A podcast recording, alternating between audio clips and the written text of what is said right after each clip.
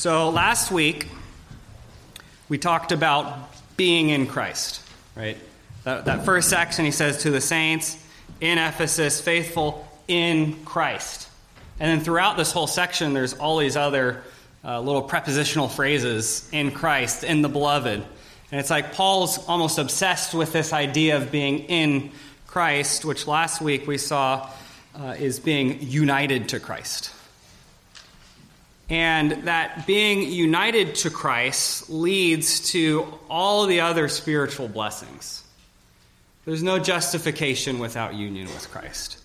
Uh, there's no sanctification without union with Christ. There's no adoption without union with Christ Jesus. Now, as we think of that as people united to Christ Jesus, Christians, believers, Jesus people, look at your inner man, look, look inside, and ask yourself this question What do I need the most? And then we, we could even look out these windows to the world and we can ask the same question What does the world need the most? And, and then ask this question Has it changed since the writing of this letter to the Ephesians? Is the need different in our time or is the need the same? You know, I, I, think of the Ephesians, and you can read about them in the book of Acts, and they're almost like spiritual zombies, right? There's this spirituality going on throughout the entire city of Ephesus shrines, um, idols, statues, all for the purpose of worship. Uh, even in Ephesus was the great temple to Diana, uh, larger than a football field. It's like a great, massive place of worship. Even, even to the point where their economy was built around worship. And you see that when the Apostle Paul comes and plants churches in Ephesus, that it actually disrupts the economy. Uh, but with all this spirituality, they don't have the Holy Spirit. They don't believe in the Christ. And it ends up being a false, dead spirituality. There's things going on, there's worship and praise all throughout Ephesus, but until the gospel gets there, it's like this zombie spirituality. There's movement, but no life in it. And actually, I think it kind of sounds like our time. Um, in 1990, there was a study done on witchcraft in America, and the, the numbers were in the low thousands of those who profess to be witches. And then just a few years ago, another study done, uh, it was published by uh, Newsweek, they said there was 1.5 million people in the U.S. professing to uh, be either witches or being involved in witchcraft. Uh, and if you go on Pinterest or Etsy, it's not very hard to start to find the selling of uh, amulets or crystals or things like that that are supposed to bring some sort of spiritual value to your life. You see, I think we're a lot like the Ephesians in some ways, and maybe we're even getting more like them as a country. But Paul, um, when he's writing to the Ephesians, he, he's not actually addressing a certain problem in the church. You remember that in uh, the church to the Corinthians, when Paul writes to them, he's addressing very particular problems, right? There's this like division going on throughout the church, and some people are saying, I'm of Paul, I'm of Apollos. There's all sorts of um, moral, sexual issues going on in the church. Um, there's a like gross abuse of the sacrament or in Galatians, he's talking to the church about Jew Gentile relationships and what the new covenant looks like. But when he writes to the Ephesians, he's not really addressing that specific of issues. He knows their culture, he had ministered with them uh, intimately with tears, um, but he writes to them from Rome under house arrest, uh, almost like he's just sitting down at his desk writing, okay, what is this gospel all about? You know, what's the core of Christianity? Uh, what do I want to remind these Ephesians? And I think that's exactly where we need to go in our modern day and age. Uh, being like the Ephesians, but the gospel is completely timeless. Uh, I can't say this definitively, but I think if Paul were going to write in our modern day, the letter to the Americans, or to the Californians or to the saints at Westminster, it'd probably look a lot like Ephesians because the gospel is timeless. And what we'll see here in this section is that the thing that we need, you and your inner man, the world out there, the thing that the Ephesians needed was to worship Father, Son, and Spirit in Christ for the works of God in, in salvation. Right? There's in this section we're going to see the work of the Father and the Son and the Spirit intimate in the salvation of men and women and what we and our world needs to do is to turn to God and worship Father, Son, and Spirit for what God does in redemption. And I say Father, Son, and Spirit rather than just God generally because that's exactly where Paul goes. He starts talking about the work of the Father and of the Son and of the Spirit. And uh, I think we only have two kids. Or, oh, we got a couple kids back here. Kids, have you ever been to maybe grandma's house and you see um, maybe on her shelf there's a photo album? You ever seen that? At grandma's house? They're a little less common now. Now we have them on our phones. Um, but if you went to grandma's house and you got a photo album and uh, you would open it up and there might be like different categories, right? Tommy's seventh birthday, and there's a bunch of pictures from him and some stamps and things like that. Um, I want us to look at this section of Ephesians like a photo album, okay?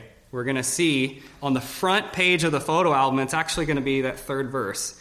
The, uh, or the front cover, it says, Blessed be the God and Father of our Lord Jesus Christ, who has blessed us with every spiritual blessing in the heavenly places. And then we're going to see on the first page that, the, that there's this electing work of God the Father. And it's this, through what God the Father does, it shows us a picture of who He is. And then on the second page, there'll be uh, the redeeming work of the Son accomplished in history. The, and it shows us a picture of Jesus and how He is intimate in our salvation. And on the third page, we'll see the work of the Holy Spirit in the lives of men. So we'll turn to page one the electing work of redemption, which is a picture to us of the Father. And it says in verse 4, it says, Just as he chose us in him before the foundation of the world, that we should be holy and without blame before him in love.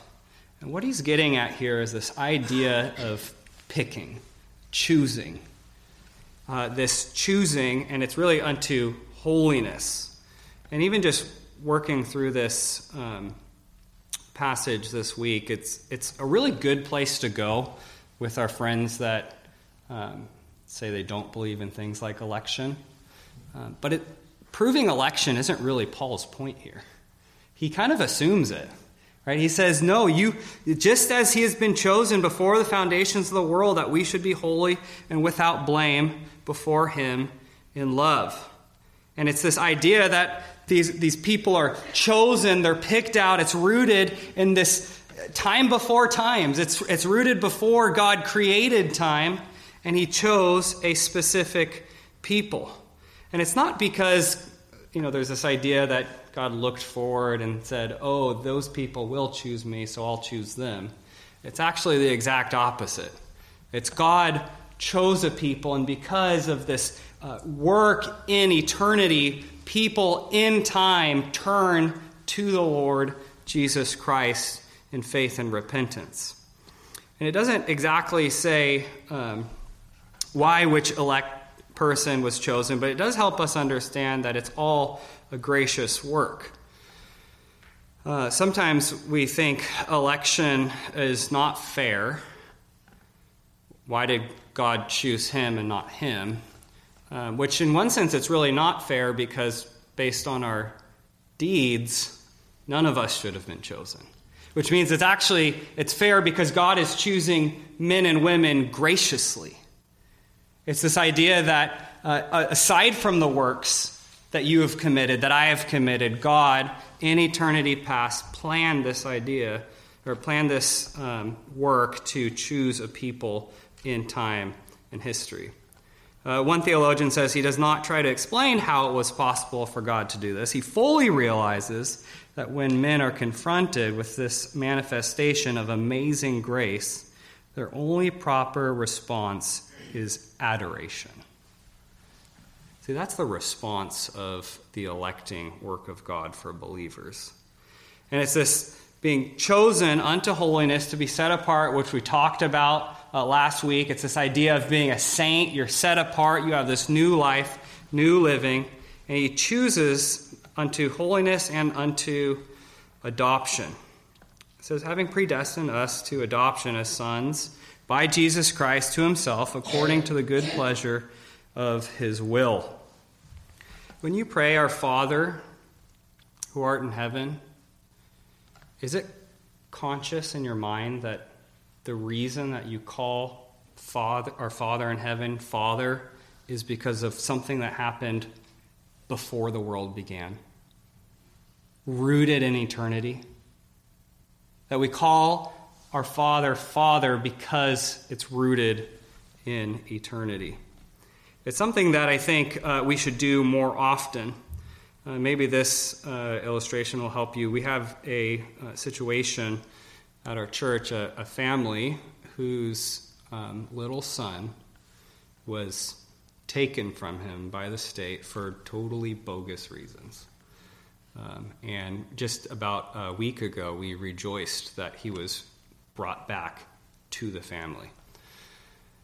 And I was thinking about that and thinking about this, and it's almost like this adoption that happens uh, in, uh, in the lives of a, of a Christian person is kind of like that. There's this rightful ownership, a rightful ownership of the, the Bonds family with little Peter. And then there's this great homecoming into the Father's house. Have you thought of your election being the starting place of your adoption? That when you first became a Christian, it was a homecoming? If you believe, welcome. You're home. And I know that analogy isn't perfect and it might uh, fall apart here or there, but we come home into God's house. And this eternal choosing is unto God's glory. It's, it's as if you read the, the book of Ephesians and it's just, it's moving to glory, to glory, to glory again and again and again, to the praise of the glory of his grace by which he made us accepted in the beloved. You see, the work of the Father is all about bringing the Trinity glory again and again and again, and particularly rooted in election. And this is on the mind of our Lord. Um, you know, the Lord is um, not merely an example, but he certainly is an example for all Christians. And in John 17, as he's having a private prayer meeting with his heavenly Father, he says this Jesus spoke these words, lifted up his eyes to heaven, and said, Father, the hour has come, glorify your Son, that your Son may glorify you. As you have given him authority over all flesh, that he should give eternal life to as many as you have given him. And this is eternal life, that they may know you, the only true God, and Jesus Christ, whom you have sent. I have glorified you on the earth. I have finished the work which you have given me to do. And now, Father, glorify me together with yourself with the glory which I had with you before the world was. You see, deep in the prayer life of the Lord Jesus Christ is this idea that God would receive glory because of this eternal work, this planning together in the Trinity to give a people to the Son. And I hope tonight that we would see that this is something that should profoundly affect our prayer lives to glorify God for this redeeming work that is rooted in eternity. And then, as we take our picture book, our uh, photo album, we turn one page over and we see the accomplished work of redemption, which is a, a picture of the work of the Son. It says, In him also we have obtained an inheritance, in verse 11, being predestined according to the purpose of him who works all things according to the counsel of his will. And as we considered just a second ago this idea of being adopted, we have to first consider this idea that um, God adopts a certain, per, a certain kind of person. people like you and me, uh, the weak, the sinful, the needy, the displaced, rebels without a cause, slanderers, God haters, insubordinate, unworthy, people like you, and people like me. And why, or rather, how, does God adopt these people?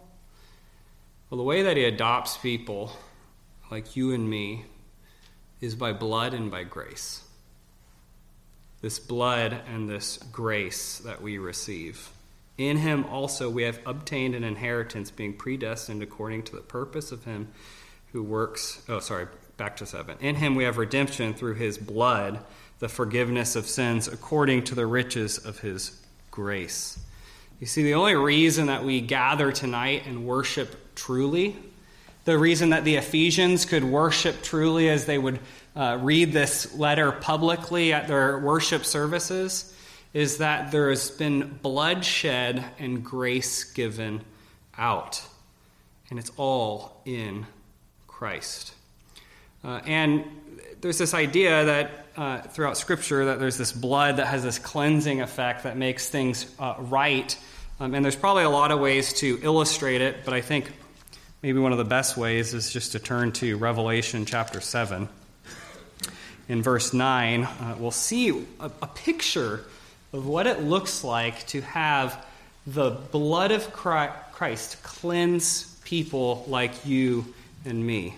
In Revelation 9, uh, or sorry, Revelation 7, verse 9, it says, After these things I looked, and behold, a great multitude which no one could number, of all the nations, tribes, peoples, and tongues, standing before the throne and before the Lamb clothed in white robes with palm branches in the heavens, and crying out with a loud voice, saying, Salvation belongs to our God who sits on the throne and to the Lamb. All the angels stood around the throne, and the elders of the four living creatures and fell on their faces before the throne and worshiped God, saying, Amen. Blessing and glory and wisdom, thanksgiving and honor and power and might be to our God forever and ever. Amen. Then one of the elders answered, saying to me, Who are these arrayed in white robes? And where did they come from? And I said to him, Sir, you know. So he said to me, These are the ones who come out of the great tribulation and washed their robes and made them white in the blood of the Lamb. Therefore, they are before the throne of God and serve him day and night in his temple. And he will sit on the throne uh, he who sits on the throne will dwell among them. You see, the whole idea of the blood of Christ washing your sins away is not so you can just get out of hell, but it's so you can get to the place where worship happens. It's so you can worship God eternally because your sins have been forgiven. It's that uh, forgiving, gracious work that brings us together tonight. And it's uh, revealed by this uh, mystery that Paul talks about, which I think is Paul's way of describing the coming of the kingdom of the Christ.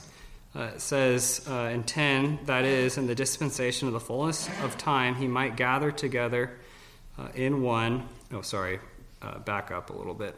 Having made known to us the mystery of his will according to his good picture, pleasure, which he purposed in himself. And this idea of a, a, mystery, I think, can be rooted in the Old Testament scriptures, an idea of a secret that we see uh, in Daniel 2. I don't think we have time to turn there tonight, but we see this idea of this secret in the prophecy of Daniel to the king of Babylon.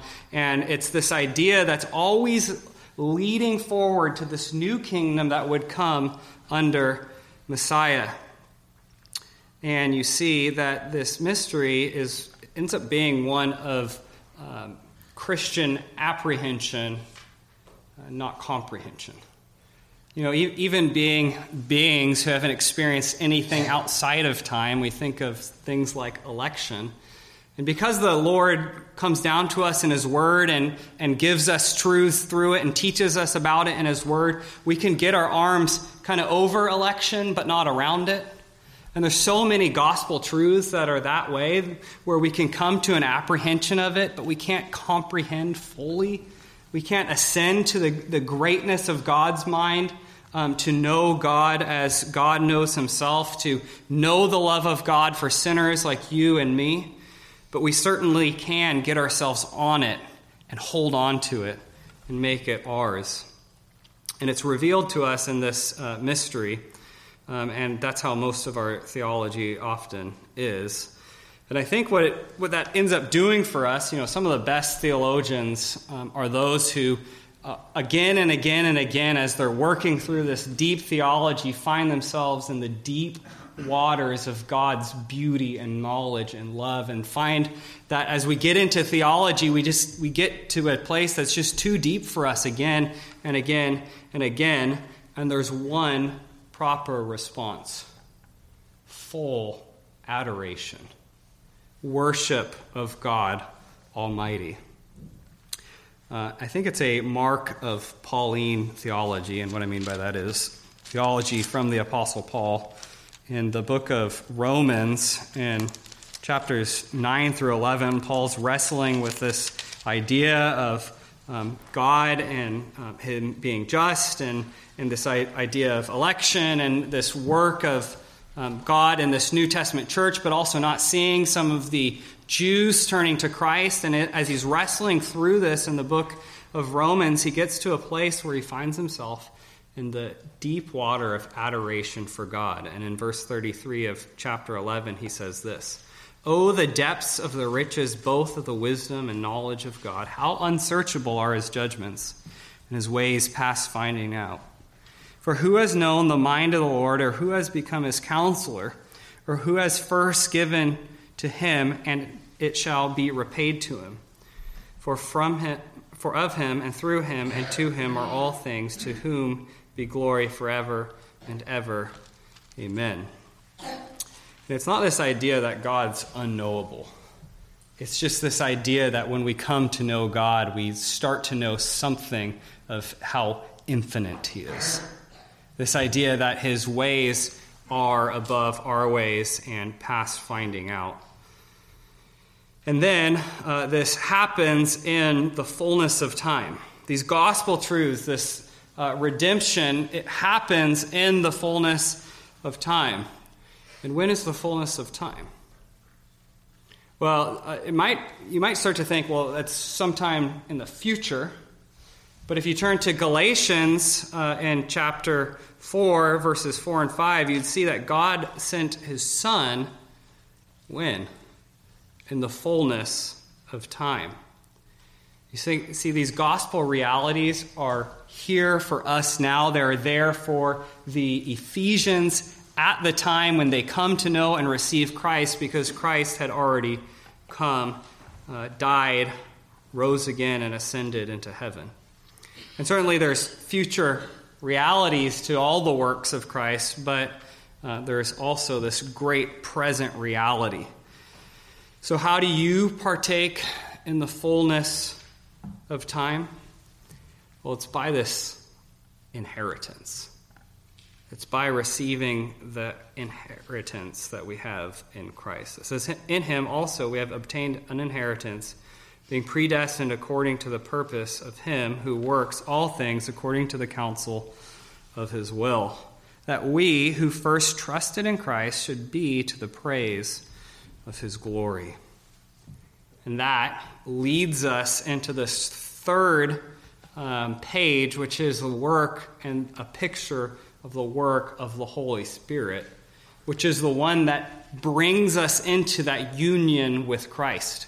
You see, in Christ is the inheritance, and it's the Spirit that gets you there.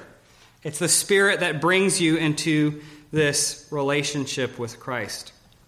And on the, on the page, that third page, the work of the Holy Spirit in our photo album, right in the center of the page are your names, believer. Uh, believers.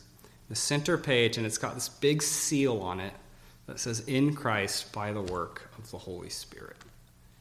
You see, it's the Spirit that seals us to the Lord Jesus Christ. Uh, we talk about you know things like what's the, the guarantee of our salvation. Um, certainly, there's a lot of things that uh, won't get it, that we won't get into heaven without. You can't go to heaven without being justified. Um, the writer of the Hebrews say without sanctific- sanctification or holiness, no one will see the Lord. But all of these things stand and rest on that great gospel promise that the Spirit has been poured out and unites us to the Lord Jesus Christ. Uh, faith is a great gospel reality, but it's not our guarantee. Repentance is not our guarantee. Uh, regeneration is not our guarantee. Certainly, if you have these things, don't hear me. Certainly, if you have, hear me wrongly. Certainly, if you have these things, that's, you, that's a uh, smaller guarantee.